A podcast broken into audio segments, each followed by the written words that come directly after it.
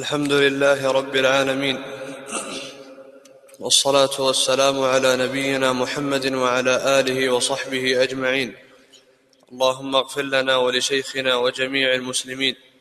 قال الشيخ حافظ حكم رحمه الله ومن ذلك التصريح بالفوقية لله تعالى قال الله عز وجل وهو القاهر فوق عباده وقال يخافون ربهم من فوقهم ويفعلون ما يؤمرون ولما حكم سعد بن معاذ رضي الله عنه في بني قريظة بأن تقتل مقاتلتهم وتسبى ذريتهم وتغنم أموالهم قال له النبي صلى الله عليه وسلم لقد حكمت فيهم بحكم الملك من فوق سبعة أرقعة وفي, وفي لفظ من فوق سبع سماوات وأصله في الصحيحين وهذا سياق ابن إسحاق وفي صحيح البخاري عن أنس بن مالك رضي الله عنه قال كانت زينب رضي الله عنها تفتخر على أزواج النبي صلى الله عليه وسلم وتقول زوجكن أهاليكن وزوجني الله من فوق سبع سماوات.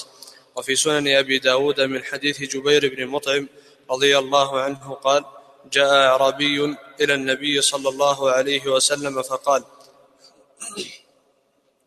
يا رسول الله جهدت الأنفس وضاعت العيال ونهكت الأموال وهلكت الأنعام فاستسق الله لنا فإنا نستشفع بك على الله ونستشفع بالله عليك.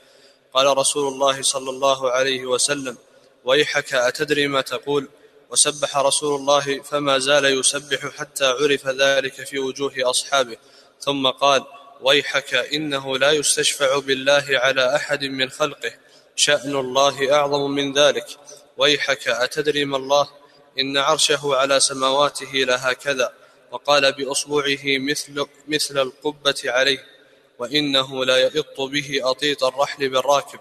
قال ابن بشار في حديثه إن الله فوق عرشه وعرشه فوق سماواته وساق الحديث.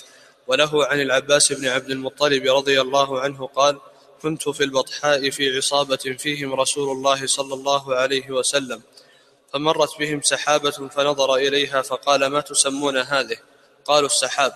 قالوا قال والمزن قالوا والمزن قال والعنان قالوا والعنان.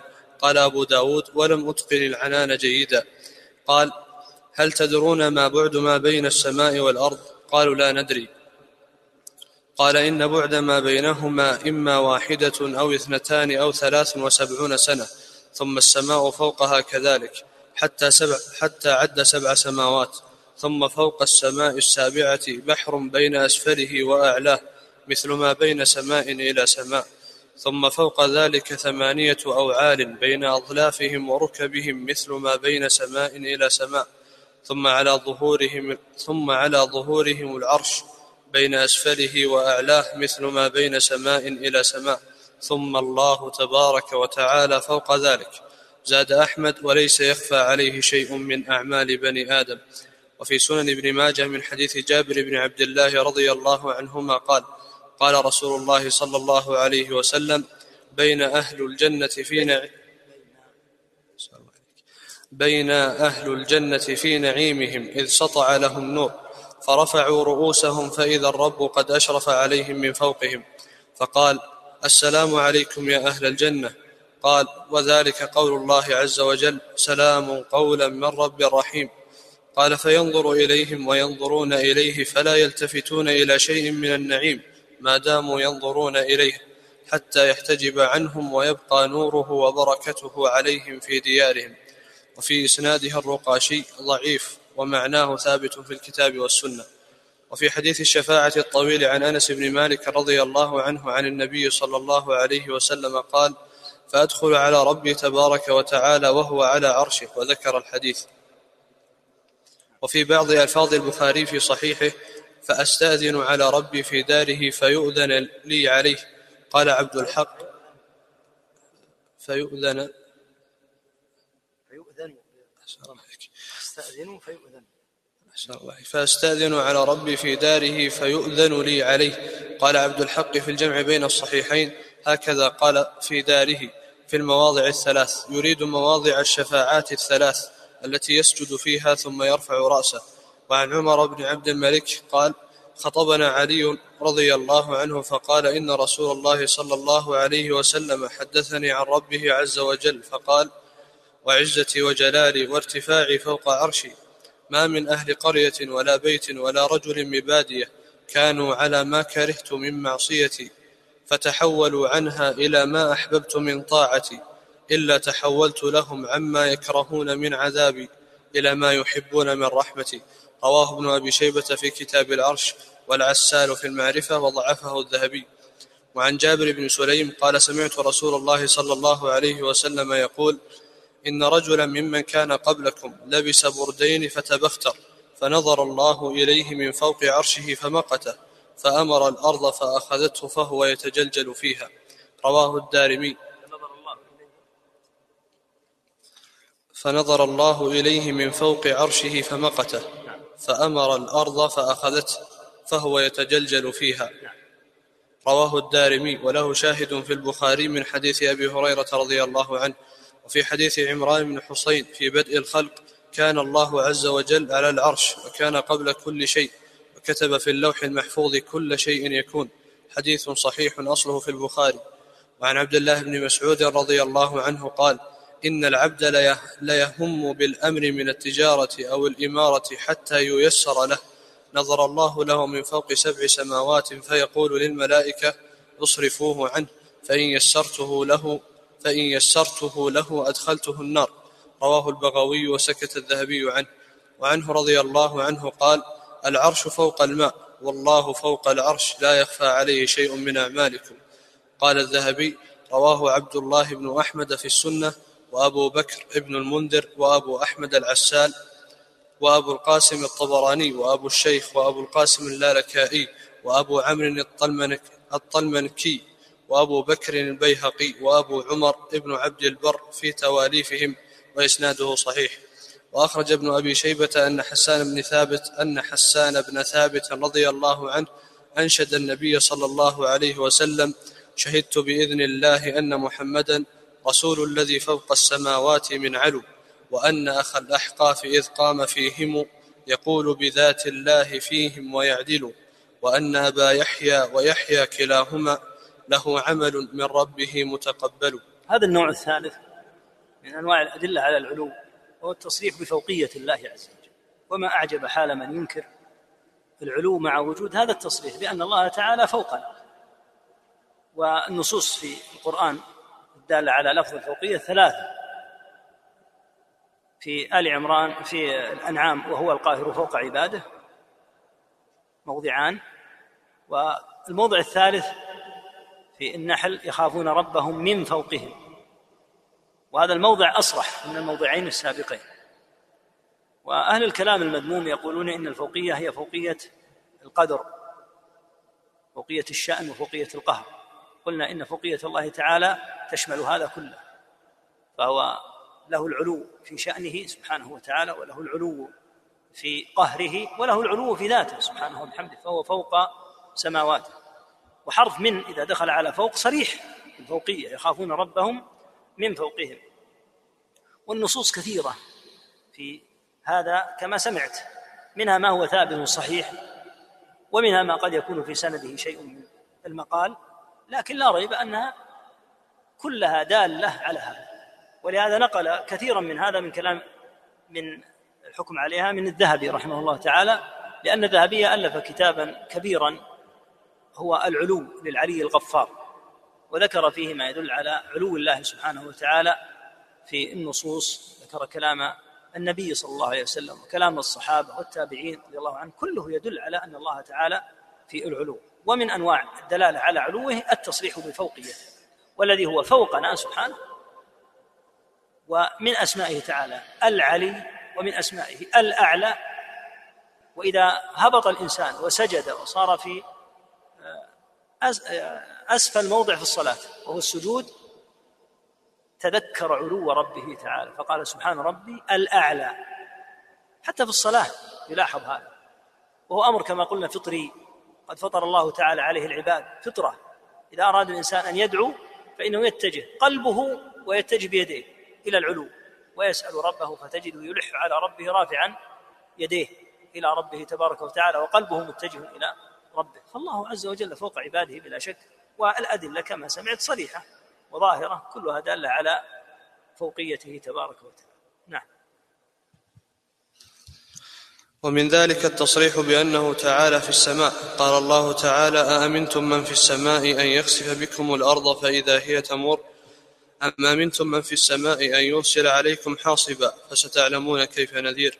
وفي الصحيحين عن أبي سعيد الخدري رضي الله عنه قال بعث علي بن أبي طالب رضي الله عنه إلى رسول الله صلى الله عليه وسلم من اليمن بذهب بذهب بذهيبة تصير ذهب. تصير ذهب من اليمن بذهيبة. بذهيبة في أديم.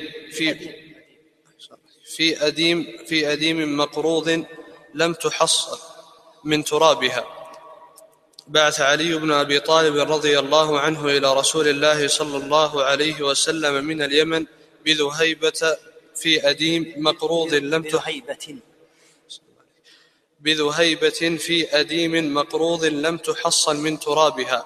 قال فقسمها بين أربعة نفر بين عيينة ابن بدر وأقرع بن حابس وزيد, وزيد الخيل والرابع إما علقمة وإما عامر بن الطفيل. فقال رجل من أصحابه كنا نحن أحق بهذا من هؤلاء.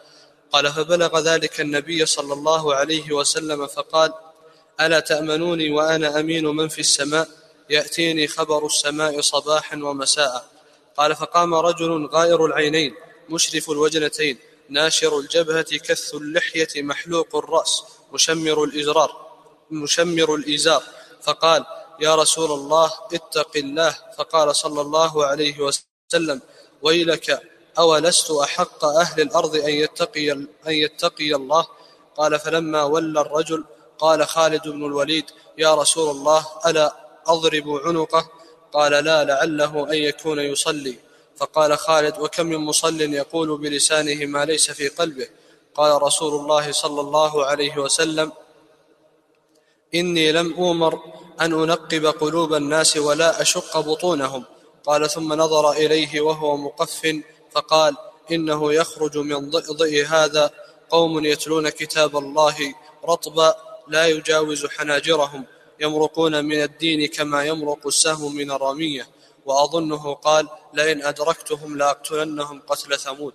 وعن معاوية بن الحكم في حديث طويل قال وكانت لي جارية ترعى غنما لي قبل ترعى غنما لي قبل أحد والجو والجوانية. فاطلعت ذات يوم فإذا, فإذا الذئب قد ذهب بشاة من غنمها. وأنا رجل من بني آدم آسف, آسف كما يأسفون لكني صككتها صكا فأتيت رسول الله صلى الله عليه وسلم فعظم ذلك علي قلت يا رسول الله أفلا أعتقها؟ قال ائتني بها فأتيته بها فقال لها أين الله؟ قالت في السماء قال من أنا؟ قال أنت رسول, أنت, أنت رسول الله صلى الله من أنا؟ قال من أنا؟ قالت أنت رسول الله صلى الله عليه وسلم. قال أعتقها فإنها مؤمنة. أخرجه مسلم وأبو داود والنسائي وغير واحد من الأئمة في تصانيفهم. وعن أبي الدرداء رضي الله عنه قال سمعت رسول الله صلى الله عليه وسلم يقول من اشتكى منكم شيئا أو اشتكاه أخ له فليقل ربنا الله الذي في السماء تقدس اسمك أمرك في السماء والأرض. كما رحمتك في السماء فاجعل رحمتك في الأرض. اغفر لنا حوبنا وخطايانا. أنت رب الطيبين. أنزل رحمة من رحمتك وشفاء من شفائك على هذا الوجع فيبرأ. رواه أبو داود. وعن عبد الله بن عمرو رضي الله عنهما قال قال رسول الله صلى الله عليه وسلم الراحمون يرحمهم الرحمن. ارحموا من في الأرض يرحمكم من في السماء. ارحموا من في الأرض يرحمكم من في السماء. الرحم شجنة من الرحمن فمن وصلها وصله الله ومن قطعها قطعه الله رواه الترمذي وقال هذا حديث حسن صحيح. وله عن عمران بن حسين رضي الله عنه قال قال رسول الله صلى الله عليه وسلم لأبي يا حسين كم تعبد اليوم إلها؟ قال أبي سبعة ستة في الأرض وواحدا في السماء. قال صلى الله عليه وسلم فأيهم تعد لرغبتك ورهبتك؟ قال الذي في السماء. قال يا حسين أما أما أنك لو أسلمت أما أنك لو أسلمت علمت علمتك كلمتين تنفعانك. قال فلما أسلم حسين قال يا رسول الله علمني الكلم الكلمتين اللتين وعدتني. فقال صلى الله عليه وسلم قل اللهم ألهمني رشدي وأعذني من شر نفسي. قال الترمذي هذا حديث حسن غريب وقد روي هذا الحديث عن عمران بن حسين من غير هذا الوجه. وعن أبي هريرة رضي الله عنه قال قال رسول الله صلى الله عليه وسلم والذي نفسي بيده ما من رجل يدعو امرأته إلى فراشها فتأبى عليه إلا كان الذي في السماء ساخطا عليها حتى يرضى عنه. رواه مسلم في صحيحه. وعن ابن عمر رضي الله عنهما قال كنا جلوسا ذات يوم بفناء رسول الله صلى الله عليه وسلم إذ مرت امرأة من بناته فقال أبو سفيان ما مثل, ما مثل محمد في بني هاشم إلا كمثل الريحانة في وسط الزبد ما مثل محمد في بني هاشم إلا كمثل الريحانة في وسط الزبد فسمعت فأبلغته. فسمعت فأبلغته رسول الله صلى الله عليه وسلم. سمعت فسمعت فأبلغته رسول الله صلى الله عليه وسلم. فخرج فصعد على منبره وقال ما بال أقوام تبلغ تبلغني عن أقوام؟ إن الله خلق سماوات ما بال أقوام تبلغني عن أقوام. ما بال أقوال؟ تبلغني عن أقوام بالله ما بال أقوال تبلغني عن أقوال. إن الله خلق سماوات سبعا فاختار العليا فسكنها وأسكن سماواته من شاء من خلقه ثم اختار خلقه فاختار بني آدم فاختار العرب فاختار مضر فاختار قريشا فاختار بني هاشم فاختارني فلم أزل خيارا من خيار. فمن أحب قريشا فبحبي أحبهم ومن أبغض العرب فببغضي أبغضهم. قال الذهبي هو حديث منكر رواه جماعة في كتب السنة وأخرجه ابن خزيمة في كتاب التوحيد. وعن أبي هريرة رضي الله عنه أن رسول الله صلى الله عليه وسلم قال الميت تحضره الملائكة فإذا كان الرجل الصالح قالوا قالوا اخرجي أيتها النفس المطمئنة. كانت في الجسد الطيب اخرجي حميدة وابشري بروح وريحان ورب غير غضبان فيقولون ذلك حتى يعرج بها إلى السماء التي فيها الله عز وجل وذكر باقي الحديث. رواه أحمد والنسائي وابن ماجه وابن جرير واللفظ له. وفي الباب أحاديث تأتي إن شاء الله تعالى في ذكر الموت وفتنة القبر. وعن ابن عباس رضي الله عنهما أن رسول الله صلى الله عليه وسلم قال لما أسري بي مررت برائحة طيبة فقلت يا جبريل ما هذه الرائحة الطيبة؟ قال هذه رائحة ماشطة ابن ابنة فرعون. قال هذه هذه رائحة ماشطة ابنة فرعون. هذه رائحة ماشطة ابنة فرعون وأولادها كانت تمشطها فوقع المشط من يدها. يعني رائحتها ورائحة هذه رائحة ماشطة ابنة فرعون وأولادها كانت تمشطها فوقع المشط من يدها فقالت بسم الله تعالى. فقالت ابنته أبي قالت لا ولكن ربي ورب أبيك الله. فقالت أخبر بذلك أبي. قالت نعم. فأخبرته فدعا بها فقال من ربك؟ هل لك رب غيري؟ قالت ربي وربك الله الذي في السماء. فأمر ببق فأمر ببقرة فأمر ببقرة من نحاس فأحميت ثم دعا بها وبولدها فألقاهما فيها. وساق الحديث بطوله. رواه الدارمي وأبو يعلى الموصلي وقال الذهبي هذا حديث حسن الإسناد. وعن أبي هريرة رضي الله عنه قال قال رسول الله صلى الله عليه وسلم لما ألقي إبراهيم عليه السلام في النار قال اللهم إنك واحد في السماء وأنا واحد في الأرض أعبدك.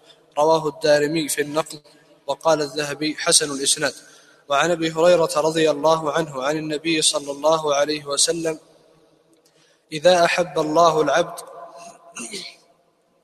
إذا أحب الله العبد نادى جبريل إن الله يحب فلانا فأحبه فيحبه جبريل فينادي جبرائيل في أهل السماء إن الله يحب فلانا فأحبوه فيحبه أهل السماء ثم يوضع له القبول في الأرض. رواه البخاري. وعن النواس بن سمعان. وعن النواس بن سمعان.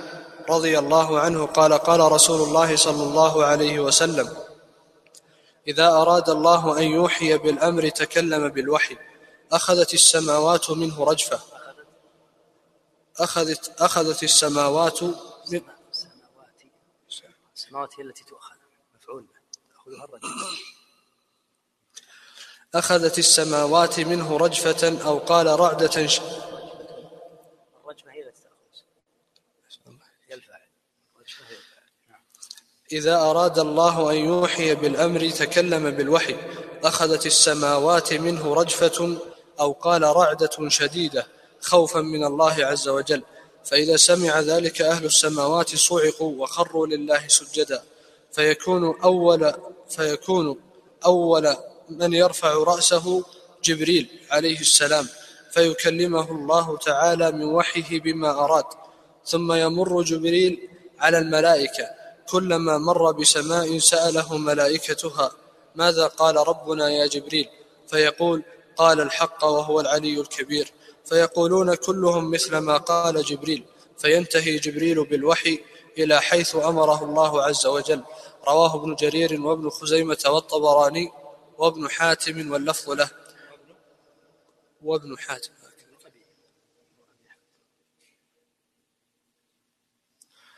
هذه كلها مصرحة النوع الرابع. النوع الخامس مصرحة بأن الله نعم النوع الرابع مصرحة بأن الله تعالى في السماء. السماء تطلق ويراد بها العلو. وتطلق ويراد بها السماء المعروفة. فالله عز وجل ولا شك في الأعلى فوق السماء السابعة. لأن العرش كما تقدم فوق السماوات كلها فوق السماوات كلها. والله تعالى مستو على العرش فدل على أنه فوق جميع مخلوقاته سبحانه. النصوص في هذا صريحة أأمنتم من في السماء أن يخسف بكم الأرض فإذا هي تمور؟ أم أمنتم من في السماء أن يرسل عليكم حاصبا فستعلمون كيف نذير؟ فنصان في سورة تبارك على أن الله تعالى في السماء. وهو الذي يهدد سبحانه وتعالى عباده ولا يقال إنه غيره بل هو سبحانه الذي يهدد بأن يخسف بهم الأرض أو أن يرسل عليهم الحاصب. أحاديث كثيرة جدا منها حديث الجارية ومنها حديث لما قال من أنا؟ قالت رسول قال أين الله؟ قالت في السماء.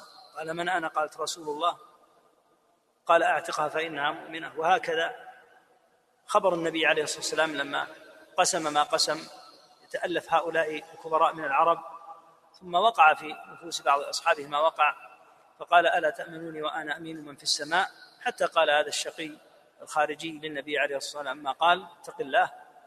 فأخبر عليه الصلاة والسلام أنه يخرج من ضئضئه من أصله. قوم يقرؤون القرآن لا يجاوز حناجرهم. وأخبر أنه إن أدركهم فسيقتلهم قتلا ذريعا عاما وهو قتل عاد وقتل ثمود. وهكذا الأحاديث الأخرى مثل قوله عليه الصلاة والسلام لحصين والد عمران كم تعبد اليوم إلها؟ قال ست سبعة. ستة في الأرض.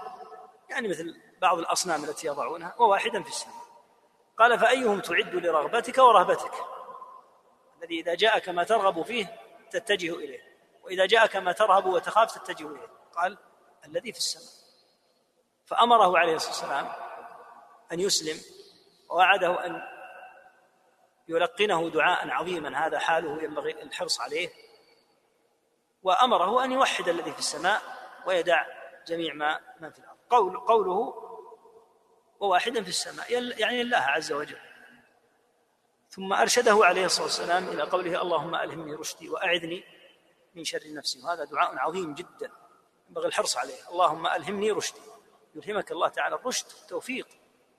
وأن يعيدك من شر نفسك. وهذا يدل على أن العبد أقرب إلى الله من كل شيء. لأنك تستعيذ بالله من شر عدوك هذا واضح. لكن تستعيذ بالله من شر نفسك؟ لأنه لا قوة لك إلا بالله تعالى. فتشكو إلى الله عز وجل نفسك. وتسأله تعالى أن يعينك عليه. أعوذ بك من شر نفسي لأن الله تعالى إن سلط عليك نفسك هلكت. وإن أعانك على نفسك سبحانه وتعالى فإنك توفق ولهذا قال وأعذني من شر نفسي وهكذا في الدعاء. أعوذ بك من شر نفسي وشر الشيطان وشركه فيستعاذ بالله من شر النفس. النفس فيها الكسل عن الطاعات فيها محبة الإقدام على المحرمات فتتعوذ بالله من هذا الشر الذي فيها. وهكذا قوله صلى الله عليه وسلم في المرأة إذا هجرت زوجها وبات الزوج ساخطا عليها وليس لها أن تفعل هذا فإن الذي في السماء يكون ساخطا. أيضا وهو الله سبحانه وتعالى. الأحاديث كثيرة جدا أما الحديث الذي فيه أن أبا سفيان رضي الله عنه قال هذه الكلمة فهذا ليس بصحيح لم, لم يثبت لكن أورده لأن فيه هذا الشاهد. في حديث الروح إذا عرج بها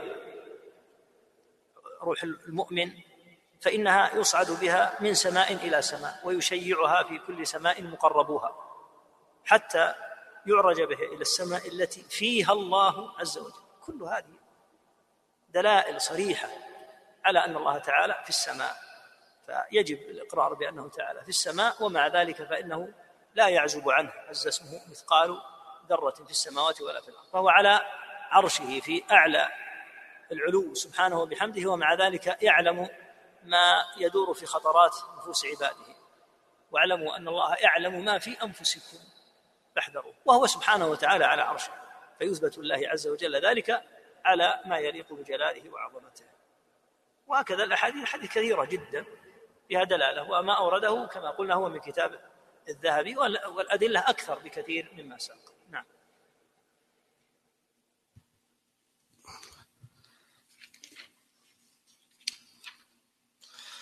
ومن ذلك التصريح باختصاص بعض الأشياء بأنها عنده. قال الله تعالى إن الذين عند ربك لا يستكبرون عن عبادته ويسبحونه وله يسجدون وله يسجدون. وقال تبارك وتعالى وله من في السماوات والأرض ومن عنده لا يستكبرون عن عبادته ولا يستحسرون. قال تبارك وتعالى فإن استكبروا فالذين عند ربك يسبحون له بالليل والنهار وهم لا يسأمون. وقال تبارك وتعالى ولا تحسبن الذين قتلوا في سبيل الله أمواتا بل أحياء عند ربهم يرزقون. وقال تبارك وتعالى ضرب الله مثلا للذين آمنوا امرأة فرعون. إذ قالت رب ابن لي عندك بيتا في الجنة ونجني من فرعون وعمله. الآية. وفي الصحيحين عن أبي هريرة رضي الله عنه عن النبي صلى الله عليه وسلم قال إن الله لما قضى الخلق كتب عنده كتب عنده فوق عرشه إن رحمتي سبقت غضبي. ولمسلم عنه في حديث طويل وما اجتمع قوم في بيت من بيوت الله يتلون كتاب الله ويتدارسونه بينهم إلا نزلت عليهم السكينة وغشيتهم الرحمة وحفتهم الملائكة وذكرهم الله في من عنده. وفيه ما عنه رضي الله عنه قال قال النبي صلى الله عليه وسلم يقول الله تعالى أنا عند ظن عبدي بي فأنا معه إذا ذكرني فإن ذكرني في نفسه ذكرته في نفسي. وإن ذكرني في ملأ ذكرته في ملأ خير منه. وإن تقرب إلي شبرا تقربت إليه ذراعا. وإن تقرب إلي ذراعا تقربت منه باعا. وإن أتاني يمشي أتيته هرولة. وفي صحيح مسلم عن جابر بن سمرة رضي الله عنه رضي الله عنه قال خرج علينا رسول الله صلى الله عليه وسلم وذكر الحديث إلى أن قال ثم خرج علينا فقال ألا تصف ألا تصفون؟ كما تصف الملائكة عند ربها فقال يا رسول الله وكيف فقلنا يا رسول الله وكيف تصف الملائكة عند ربها؟ قال يتمون الصفوف الأول ويتراصون في الصف. ولهما عن أبي هريرة رضي الله عنه قال قال رسول الله صلى الله عليه وسلم احتج آدم وموسى عند ربهما عز وجل فحج آدم موسى وذكر الحديث وسيأتي إن شاء الله بتمامه. من دلائل علوه تعالى التصريح باختصاص بعض المخلوقات بأنها عنده. ولو كانت جميع المخلوقات عند الله تبارك وتعالى يستوي في ذلك ما في السماء وما في الأرض لما كان التصريح لبعض المخلوقات بأنها عنده معنى. يقول تعالى إن الذين عند ربك لا يستكبرون عن عبادته. والمراد بهم الملائكة كما في الحديث الأخير. ألا تصفون كما تصف الملائكة عند ربها؟ فالملائكة هم الذين عند الله عز وجل والملائكة معلوم أن مساكنهم السماء. وهكذا قوله تبارك وتعالى ولا تحسبن الذين قتلوا في سبيل الله أمواتا بل أحياء عند ربهم يرزقون لأن أرواحهم تكون في الجنة. وهكذا قوله عليه الصلاة والسلام إن الله لما قضى الخلق كتب كتابا كتب عنده كتابا عنده فوق عرشه. إن رحمتي وسعت إن رحمتي سبقت غضبي. فذكر أن هذا الكتاب عند الله عز وجل.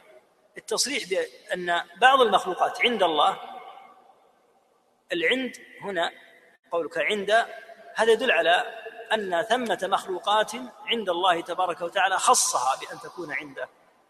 كالملائكة وكهذا الكتاب الذي كتبه سبحانه وتعالى ومثل الحديث وذكرهم الله في من عنده. إن الله يذكرهم سبحانه في من عنده من الملائكة. وتقدم حديث جبريل أن الله تعالى إذا أحب عبدا نادى جبريل إني أحب فلانا فأحبه فينادي جبريل في أهل السماء. هم الذين عند الله. هم الذين عند الله. كل هذا دال على أن الله تعالى في العلو سبحانه وبحمده. ومن ذلك التصريح بأن بعض مخلوقاته عنده عز وجل. بارك الله